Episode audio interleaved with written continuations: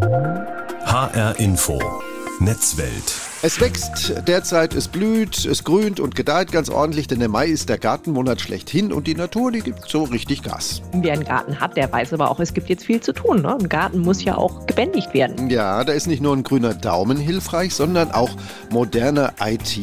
Der Garten wird smart, wenn man will. Die Branche brummt, intelligente Gartensysteme gibt es ja wirklich reichlich am Markt und da wollen wir heute mal schauen, wie gut, sicher und auch wie teuer sowas ist. Smart Gardening, Hightech im Beet, das ist unser Thema heute. Wir, das sind Udo Langenohl und Ursula Mayer. Ursula, ich habe ja einen ziemlich großen Garten, der macht auch eine Menge Spaß, aber auf der anderen Seite natürlich auch eine Menge Arbeit. Ich kann da echt ein Lied von singen. Ich äh, habe auch einen Garten, der ist zwei Quadratmeter groß, oh. Also mein Balkon. Also unterschiedlicher kann es ja irgendwie nicht sein. Beste Voraussetzungen für diese Sendung. Ich habe übrigens in meinem Garten noch alles komplett analog. Echt? Das kann ich mir ja gar nicht vorstellen. Also der Industrieverband Garten sagt, smarte Produkte sind absolut beliebt im Markt und äh, bringen auf unterschiedliche Weise enorme Vorteile für die Anwender. Smarte Geräte und Technologien erleichtern den Gartenbesitzern die Arbeit und sie sind darüber hinaus häufig auch umweltschonender. So erschaffen beispielsweise Mähroboter durch stetiges Mähen auch einen besseren Schnitt, nehmen die Arbeit ab und sie sind oft auch frei von Abgasemissionen. Das klingt wirklich ganz toll und mir schwebt ja auch hin und wieder so ein Mähroboter mal vor. Die Dinger brummen hier und in der Nachbarschaft überall herum und einer, der so eine smarte Rasurmaschine für seinen Rasen, sein eigen nennt und der auch sonst eine ganze Menge für smarte Gartenarbeit übrig hat, ist Volker Klinke aus Gießen. Genau, der hat sich nämlich schon vor längerer Zeit so einen Mähroboter zugelegt und ihm auch gleich einen hübschen Namen verpasst. Mählani. Herr Klinke, Sie haben Ihre Mählani schon fünf Jahre und haben hier sogar eine eigene Garage spendiert. Wie haben Sie denn beide zusammengefunden? Ich wollte eigentlich gar keinen haben, weil ich gedacht habe, ich brauche das nicht und bin dazu gekommen, ein Freund von mir hat sich so ein Ding zugelegt. Und hat ihn dann bei mir im Garten ausprobiert, weil er Angst hatte, dass er das mit der Installation nicht hinkriegt mhm. und hat gedacht, ich kann ihm mal helfen. Und äh, als ich den dann hier bei mir bei der Arbeit gesehen habe, war ich total fasziniert und habe mir sofort gedacht, das Ding will ich auch haben, weil Rasenmähen ist jetzt nicht gerade so meine Lieblingsbeschäftigung. I T im Garten, ein smarter Garten, für viele Menschen ist sowas eigentlich undenkbar. Aber diese kleinen technischen Helferlein, die können ja durchaus auch nützlich sein, gerade wenn man wie Sie berufstätig ist oder wenn man so einen Riesenrasen hat zum Beispiel. Ja, auf jeden Fall. Gerade wenn es dann viele Ecken gibt oder noch äh, um die Sträucher rum, wo man jetzt mit einem normalen Rasenmäher nicht so gut hinkommt, mhm. ist natürlich der Mähroboter ideal. Und es, es gibt für mich mittlerweile nichts Schöneres, als nach Hause zu kommen und der Rasen ist gemäht. Herr Klinke, Sie sind ja als Radio- und Fernsehtechniker schon von Berufswegen sehr technisch interessiert. Aber war es jetzt besonders schwierig, den Mähroboter zu programmieren? Eigentlich überhaupt nicht. Also das, die meiste Arbeit ist, den äh, Begrenzungsdraht zu verlegen außenrum, damit der Mähroboter weiß, wo er nicht hinfahren soll, also zum Beispiel nicht in die Blumenbeete und da die Blumen abhäckseln, ja. Dann muss ich nur die Zeiten programmieren. Also ich, ich stelle praktisch ein, in welchen Tageszeiten äh, er fahren soll. Nachts eigentlich weniger, mhm. weil wegen Igeln. Und äh, das war es dann eigentlich schon. Jetzt haben Sie diesen Mähroboter mit einer App programmiert oder musste man das sozusagen auf dem Gerät direkt machen?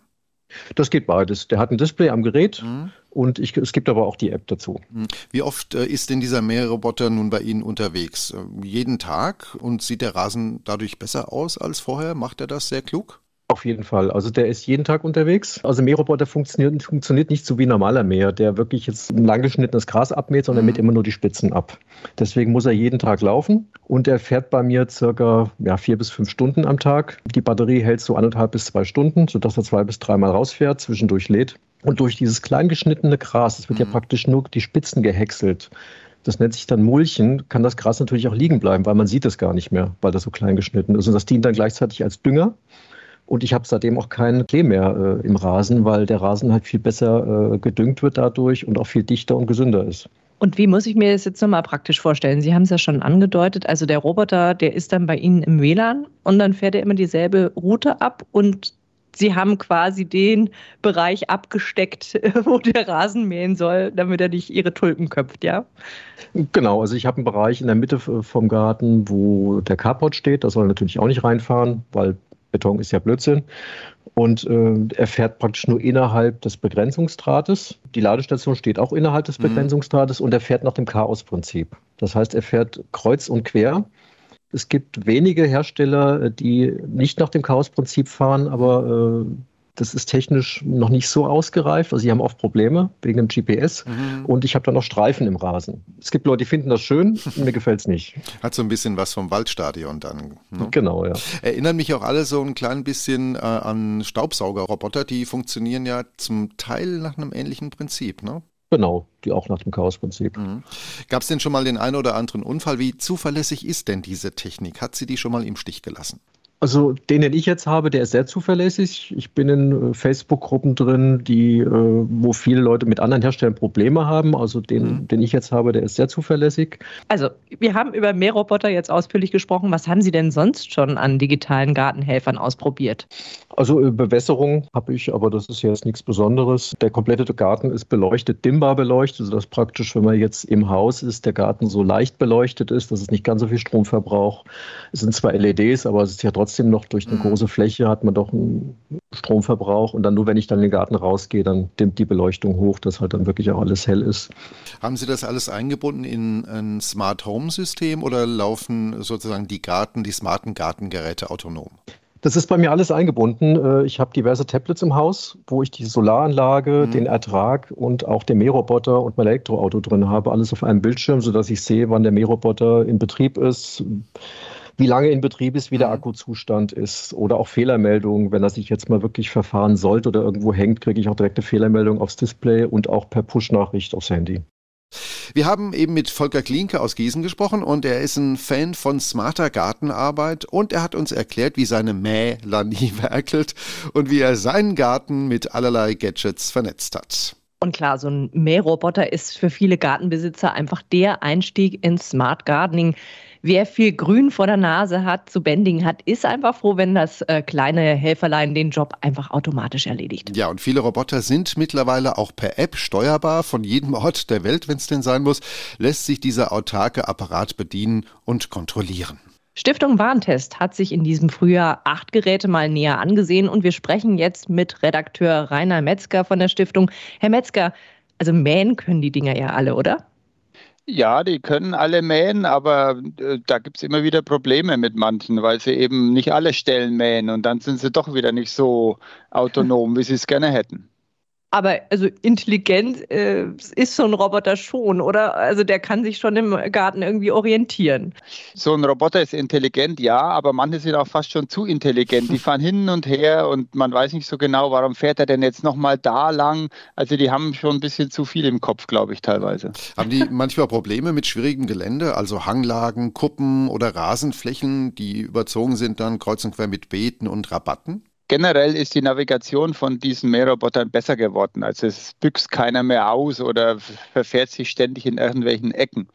Aber wenn es zu steil wird, dann haben einige Schwierigkeiten, einfach weil ihr Sicherheitsmechanismus dann zu früh greift. Die kippen dann in eine Richtung, und dann schalten sie sich aus, und dann müssen sie dann immer hingehen. Das sind aber dann wirklich steile Böschungen. Und wie smart gehen die Geräte mit Hindernissen um, also zum Beispiel mit Kinderfüßen?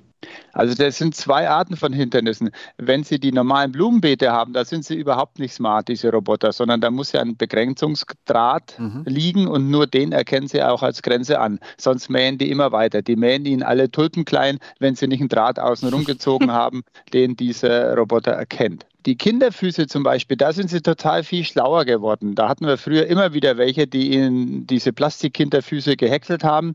Äh, ist aber oh gar Gott. nicht mehr so im aktuellen Test. Da haben alle Roboter die Füße erkannt. Wo es noch Probleme gab, sind Hände. Also wenn die kleinen Kinder anfing, anfangen, unter diesen Roboter runterzufingern und mit dem zu spielen, das haben wieder n, n, kaum welche erkannt. Das hat nur der Einhell erkannt. Mm, da kriege ich Gänsehaut dabei. Wie orientieren oh die sich denn generell? Muss immer ein Draht sein, oder gibt es auch welche, die das mit Kamera machen oder Laser? Diese Kamera- und Lasersachen, das machen nur die Saugroboter. Die Mähroboter fahren alle mit Draht, also alle für den normalen Konsumentenbereich.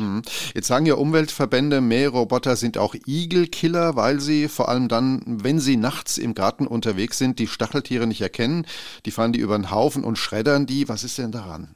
Also wir haben eine Forschungsarbeit vorliegen von einer dänisch-britischen Forscherin, die hat sich achtzehn verschiedene Roboter angeguckt, und das ist sehr unterschiedlich. Manche Roboter, da passiert den Igel nicht viel, und andere Roboter, vor allem die mit den großen Antrieben, mit so großen starren Messern, die fügen denen üble Verletzungen zu. Generell muss man sagen, verlassen Sie Ihren Roboter einfach nicht nachts fahren, dann haben Sie das Problem nicht, sondern tagsüber. Da ist der Igel nicht unterwegs. Wir haben es ja eingangs erwähnt, manche Geräte lassen sich einbinden in Smart-Home-Systeme. Sie sind mit der App steuerbar. Und wie gut funktioniert das jetzt alles? Also die Programmierung mit App ist deutlich besser geworden. Früher musste man alles auf einem kleinen Display am Roboter selber machen. Das war halt sehr umständlich. Sie haben jetzt halt den Gegenzug, dass sie ohne App bei vielen Robotern gar nirgendwo mehr hinkommen. Mhm. Also die lassen sich ohne App kaum noch äh, programmieren. Äh, und wer dann eben kein Smartphone hat, der äh, guckt dann in die Röhre. Wie sicher sind Sie denn, diese Apps? Wie halten die es mit der Datensicherheit? Also die meisten waren in Ordnung, da konnten wir gar nicht meckern. Nur eine Marke namens Robomov, die hat die Anmeldedaten unverschlüsselt übermittelt. Und das ist immer ein schlimmer Sicherheitsfehler, weil viele Menschen nehmen für alles Mögliche die gleichen Passwörter und die werden dann in so einem Fall unverschlüsselt durch den Äther gesandt. Das ist dann schlecht. Herr Metzger, die Mähroboter, die kosten ja auch einiges. Ab wann lohnt sich denn so eine Anschaffung? Wie groß sollte denn da die Rasenfläche sein? Naja, wenn Sie jetzt nur fünf mal fünf Meter haben oder zehn, äh, dann wird es sich ja kaum lohnen. Wir reden ja hier von mindestens fünfhundert Euro, ganz schnell sind es über tausend Euro. Allerdings muss man sagen, dass so ein Mäher wirklich gut mäht. Also der beste Rasen ist nun mal mit einem Mähroboter, weil der fährt mehrmals die Woche drüber, der ist auch nicht faul. Und dann kriegen Sie eben so einen fein gemulchten Rasen und das sieht schon gut aus. Also das ist jetzt nicht nur schlecht, so ein Mähroboter. Also ich würde auch sagen, angepasst äh, an Ihre Fläche können Sie sich da einen Rasenroboter nehmen, wenn Sie nicht zu viele Sachen drin haben. Wenn es mal zu viele Beete werden oder so, dann fährt der natürlich ewig. Wer war denn Testsieger? Testsieger war in unserem Fall jetzt der Husqvarna Automower, allerdings für stolze siebzehnhundert Euro mit dem Zubehör. Uff. Und dann haben wir einen, der auch ja, gut ne? ist, von Stiel. Der kostet dann schon in Anführungszeichen nur noch zwölfhundertfünfzig. Und der Gardena, da sind sie bei siebenhundert noch was Euro. Der ist dann aber auch für absolute Maximum vielleicht dreihundert, vierhundert Quadratmeter äh, Rasenfläche. Die anderen beiden, die können ein bisschen mehr.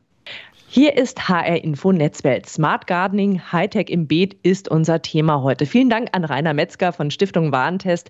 Neben Mährobotern bietet der Markt aber noch viel mehr smarte Bewässerungssysteme zum genau. Beispiel. Die sorgen dafür, dass auch in heißen und trockenen Zeiten das Grün schön grün und frisch bleibt. Aber es kann nicht jeder richtig damit umgehen, ganz offensichtlich. Ja, ha, die Erfahrung macht gerade die Taunusgemeinde Königstein. Dort herrscht jetzt schon im Mai Wasserknappheit und dafür gibt es einen erstaunlichen Grund, sagt Peter Günster von den Königsteiner Stadtwerken. Es gibt halt wirklich Leute, die sich Anlagen äh, angeschafft haben, um die Rasen automatisch zu bewässern und die laufen halt ständig durch und das erhöht natürlich auch den Verbrauch und damit haben wir als Trinkwasserversorger momentan richtig Probleme. Das smarteste Bewässerungssystem bringt also nichts, wenn die Nutzer nicht smart genug sind. Das ist eigentlich wie mit den Mährobotern, die auch nicht nachts unterwegs sein sollten. Genau. Apropos nachts, da schleichen sich gern mal ungebetene Gäste in den Garten. Und Fachmann dafür ist Martin Gobin. Er hat sich für Stiftung Warentest Überwachungskameras angesehen, die sich auch prima in einen smarten Garten integrieren lassen. Denn wer einen Garten hat, der wünscht sich, dass er eben nicht von fremden Füßen betreten wird oder von Hufen oder Klauen. Ich weiß, wovon ich rede. Bei mir hauen sich nämlich gerne mal die Rehe nachts die Bäuche voll und fressen mir die Beete leer. Herr Gobin, können Kameras und smarte Überwachungstechnik hilfreich sein, diese ungebetenen Gäste zu verscheuchen? Da können die tatsächlich sehr hilfreich sein. Also primär ist eine Kamera natürlich erstmal dazu da, Bilder aufzuzeichnen, aber manche Überwachungskameras haben auch Zusatzfunktionen. Die können eben Bewegungen erkennen und dann eine Beleuchtung einschalten, also teilweise auch richtiges Flutlicht oder eben Sirenenalarm ausstoßen. Und ich, dürft, ich denke, das dürfte zumindest Tiere, aber vielleicht auch Ganoven vertreiben. Wenn sie ins Homenetz eingebunden sind, kriege ich dann vielleicht auch eine Nachricht auf mein Smartphone, das mir sagt, da ist jemand im Garten, der gehört da nicht hin? Genau, also die Alarme ähm, funktionieren so, dass Sie normalerweise in der App des jeweiligen Kameraanbieters eine Push-Nachricht bekommen, also alarmiert werden. Einige bieten auch an, zum Beispiel über S M S oder E-Mail informiert zu werden, aber das Typische ist eben eine Push-Nachricht auf dem Handy in der Anbieter-App. Ja, aber aus äh, datenschutzrechtlicher Sicht, gerade Kameras, das ist doch alles auch mit Vorsicht zu genießen, oder? Ähm, wo muss ich denn da als smarter Gärtner drauf achten, damit es dann keinen Ärger am Ende gibt? Da setzt das Recht tatsächlich enge Grenzen. Wichtig ist, dass sie nur ihr eigenes Grundstück abfilmen. Das heißt, Nachbarn, äh, vielleicht der professionelle Gärtner oder auch Passanten, Postboten dürfen nicht gefilmt werden, beziehungsweise nicht ohne deren Einverständnis. Deswegen Kameras immer so einrichten, dass sie nur das eigene Grundstück filmen. Und ebenfalls wichtig, man muss tatsächlich auch ein Hinweisschild aufhängen, dass hier gefilmt wird. Wie leicht äh, lassen sich denn solche Systeme, solche Überwachungssysteme mit Kameras und Lampen und Signalhörnern in schon bestehende smarte Häuser integrieren? Das haben ja viele Leute schon zu Hause, so ein Smart Home. Und wer hat denn dann am Schluss beim Test die Nase vorn gehabt? Also im Test liegen ganz verschiedene Geräte vorn. Wir haben unter den Kameras für drinnen haben wir eine Arlo-Kamera, Arlo Essential, die siegt. Bei den Außenkameras ist es ein Gerät von Reolink. Die kosten beide so um die hundertdreißig, hundertfünfzig Euro. Gibt aber noch einige andere gute im Test. Die Einbindung ist zunächst mal über die Anbieter-App und dann über den Router zu Hause zu erledigen. Aber Sie haben schon angesprochen, man kann das auch in bereits bestehende Systeme integrieren. Ich kann zum Beispiel Beispiel mit Alexa oder mit Google Home verknüpfen und dann auch mit weiteren Geräten. Wenn mir zum Beispiel das Licht, was meine Überwachungskamera ausstrahlt, nicht reicht, um Tiere zu erschrecken, kann ich auch andere smarte Lampen damit verbinden. Das heißt, wenn die Kamera einen Alarm äh, erfährt durch Bewegung, dann gehen auch die anderen smarten Lampen an, solange sie eben mit der Überwachungskamera verknüpft sind. Wie steht es denn da um die Datensicherheit? Was wird denn da wo gespeichert und wer hat da Zugriff drauf? Also gespeichert werden die Aufnahmen entweder in einer Cloud des jeweiligen Kameraanbieters. Man kann aber auch wahlweise auch alles auf S D-Karte im Gerät speichern.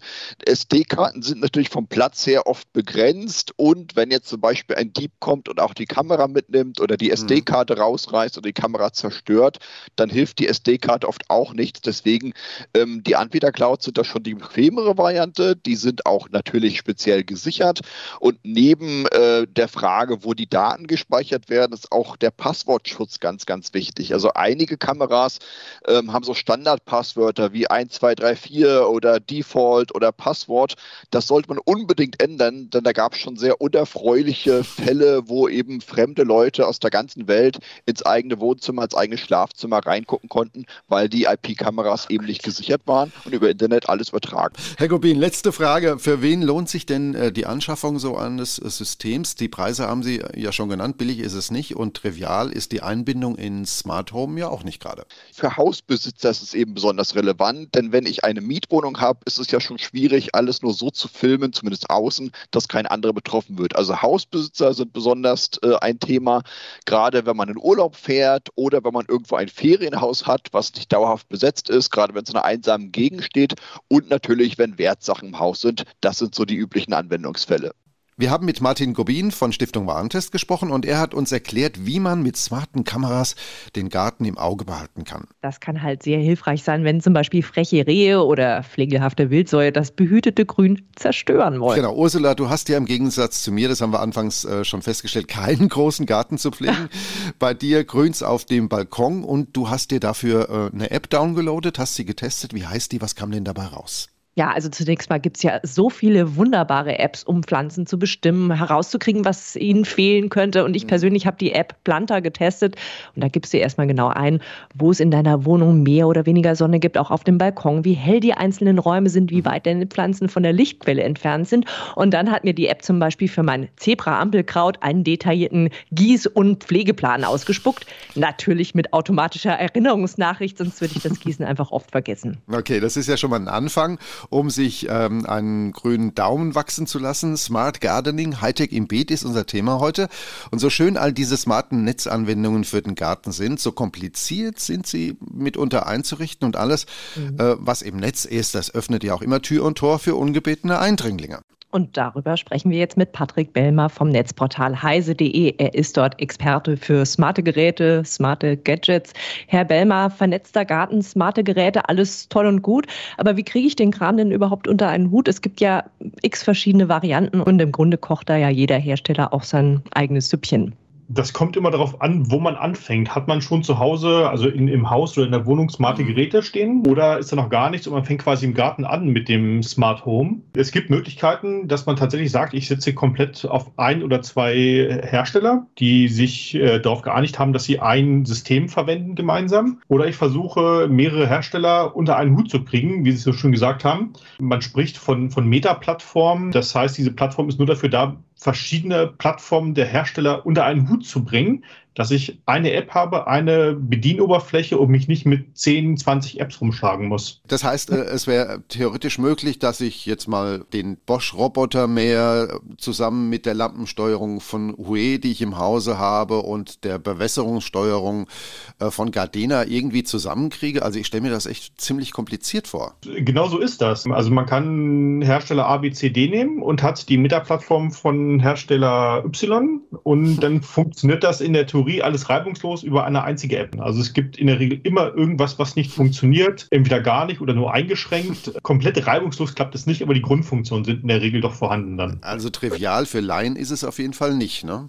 Nein, also je mehr Hersteller ich ins Boot hole, je mehr Apps ich brauche, je mehr Plattformen da laufen, desto komplizierter wird es. Und man kann einen schönen Begriff exponentiell benutzen, denn wenn ich die Anzahl der Plattformen verdopple, habe ich nicht nur eine Verdopplung der möglichen Probleme, sondern eine Vervielfachung. Ja, also was macht denn dann grundsätzlich überhaupt Sinn? Also und sollte man smarte Gartengeräte überhaupt ins Netz bringen? Das ist die Frage, wie man smart definiert. Wenn man sagt, smart ist für mich, ich habe eine App und kann das Ding einfach damit bedienen, dann muss ich das Gerät nicht ins Netz bringen. Wenn ich aber sage, smart ist für mich, wenn der Rasenmäher wirklich sehr intelligent arbeitet und nicht dann losfährt, wenn es regnet oder die Bewässerungsanlage startet, dann brauche ich in der Regel doch eine Verbindung zum Internet, also zur sogenannten Cloud, weil er von dort aus den Wetterbericht kontaktiert und weiß, es fängt in zehn Minuten an zu regnen, ich fahre jetzt also nicht los. Da brauche ich zwangsläufig eine Netzanbindung. Und es gibt auch einige Hersteller, die für die Bedienung eine Verbindung zur eigenen Cloud benötigen. Das heißt, auch da wird der Roboter gar nicht funktionieren oder die Bewässerungsanlage. Man sollte eigentlich versuchen, so viele Geräte wie möglich von einem Hersteller oder von einem System anzuschaffen. Jeder Hersteller mit eigener Cloud, dann haben wir noch die Apps. Da kommt ja eine Menge Datenaustausch zustande. Wie sicher sind die Daten denn? Man gibt generell Datenpreis. Was für Daten das sind, ist sehr, sehr unterschiedlich, je nach Hersteller. Es gibt Hersteller, da müssen sie keinerlei persönliche Daten hinterlegen. Da brauchen sie in der Regel nicht mal eine E-Mail-Adresse, weil das Ganze über bestimmte Geräte-I Ds läuft. Und es gibt Hersteller, da müssen sie einfach alles angeben. Also da machen sie sich quasi gläsern, Geburtsdatum, Geschlecht, äh, möglicherweise die Adresse noch, weil der Hersteller natürlich sagt, wenn du den Wetterbericht haben willst, dann brauchen wir deine Adresse, damit wir wissen, wo das Gerät steht. Das ist erstmal das, das Grundsätzliche und da muss man schauen, wo hat der Hersteller seinen Sitz. Also ein Unternehmen, das möglicherweise in Asien sitzt, wird ganz andere Datenschutzregeln haben als ein deutscher Hersteller und ein europäischer Hersteller. Grundsätzlich deutschen Hersteller nehmen oder europäischen Hersteller nehmen, äh, rausfinden, wo die Server stehen. Das kann man mit ein wenig Aufwand über die üblichen Suchmaschinen durchaus hinkriegen äh, und dann abwägen. Aber alles, was im Netz ist, das kann ja auch recht schnell dann angegriffen werden, vor allem wenn es dann etwas offenere Systeme sind. Wie sicher sind denn da die verschiedenen smarten Produkte? Ich meine, ich will ja jetzt eigentlich auch nicht, dass mein Mähroboter auf einmal äh, umprogrammiert wird und dann Nachbars äh, Rasen verwüstet oder so. Natürlich kann es passieren, dass sich irgendwelche Spaßvögel einen Jux draus machen und den Hersteller mit sogenannten DDoS-Attacken überziehen, sprich versuchen mit sehr viel Anfang das System zu überlasten und zum Ausfall zu bewegen. Ähm, dann kann es natürlich passieren, dass zu Hause bei mir gar nichts mehr funktioniert, aber es für mich keine echte Gefahr gibt. Das einzige Problem ist, der Rasenmäher startet nicht mehr, weil er vielleicht die Cloud-Verbindung braucht oder der Bewässerungsautomat startet nicht mehr. Und das andere ist, wenn jetzt jemand versucht, direkt auf die Geräte zuzugreifen, da ist dann die Frage, welche Daten liegen beim Hersteller? Kann man da vielleicht die Zugangsdaten zu meinem Account abgreifen, weil die nicht gut geschützt sind, sodass jemand quasi sich selbst als mich ausgibt und meine Daten hat, sich einloggt, alles umprogrammiert, in Nachbarsgarten fährt mit dem Rasenmäher oder ob er vielleicht bei mir vom Gartentor steht und versucht, sich in die Geräte reinzuhacken. Mähroboter sind ja an der Spitze smarter Gartengeräte, die gibt es schon viele Jahre. Intelligente Bewässerung kommt dann so danach, da gibt es auch schon eine ganze Menge. Was können wir denn noch erwarten? Wie smart werden Beet- und Blumenrabatte noch werden im Garten draußen? Das kommt darauf an, wie groß der Garten ist. Also es gibt äh, zumindest, ähm, ich sag mal, im erweiterten Prototypenstatus durchaus äh, Roboter, die äh, bewässern, ernten, ähm, Unkrautvernichter punktgenau verteilen und ähnliches und auch die Pflanzen überwachen. Das gibt es alles schon. Die sind schon vor zwei, drei Jahren auf den entsprechenden Messen gezeigt worden. Das ist aber nichts für den Reihenhausgarten oder den fünfhundert Quadratmeter Garten im Speckgürtel einer Großstadt. Das, was für den Durchschnittsgartennutzer als nächstes kommt, wird sicherlich sein, eine sehr viel intelligentere Bewässerung. Ansonsten ist das Thema Überwachung im Garten noch relativ aktuell. Grills werden ein Thema dieses und nächstes Jahr. Die werden ein bisschen vernetzt. Ich weiß nicht, ob wir in den zwei Jahren so weit sind, dass der Grill erst dann startet, wenn der Roboter nicht mehr läuft. Aber also jetzt muss ich doch die eine Frage loswerden, ob es smarte Balkone, ob es da auch viele smarte Systeme gibt. Es gibt durchaus sehr kompakte Bewässerungsanlagen, die auch für den großen Blumenkasten geeignet sind. Vieles andere setzt halt einen Rasen voraus oder ähnliches. Und dann hört es fast auf. Viel mehr gibt es nicht mehr. Wir haben zuletzt mit Patrick Bellmer vom I T-Portal heise punkt de gesprochen und er sagt, da kommt noch mehr in Sachen Smart Gardening, aber für Balkongärtnerinnen und Gärtner ist das Angebot im Moment eher überschaubar. Finde ich jetzt persönlich auch ein bisschen frustrierend, aber wer einen großen Garten hat und schon ein Smart Home hat, kann das Grün natürlich vor der Tür mächtig mit Hightech äh, aufbessern. Ja, trivial ist das aber alles nicht. So viel haben wir heute gelernt. Die Hersteller ja. haben noch eine Menge Hausaufgaben zu machen, ihre intelligenten Geräte auch Laien zugänglich zu machen, damit man versteht, wie das ganze Zeug zusammengebaut wird. Das war H R Info Netzwelt zu Smart Gardening, Hightech im Beet.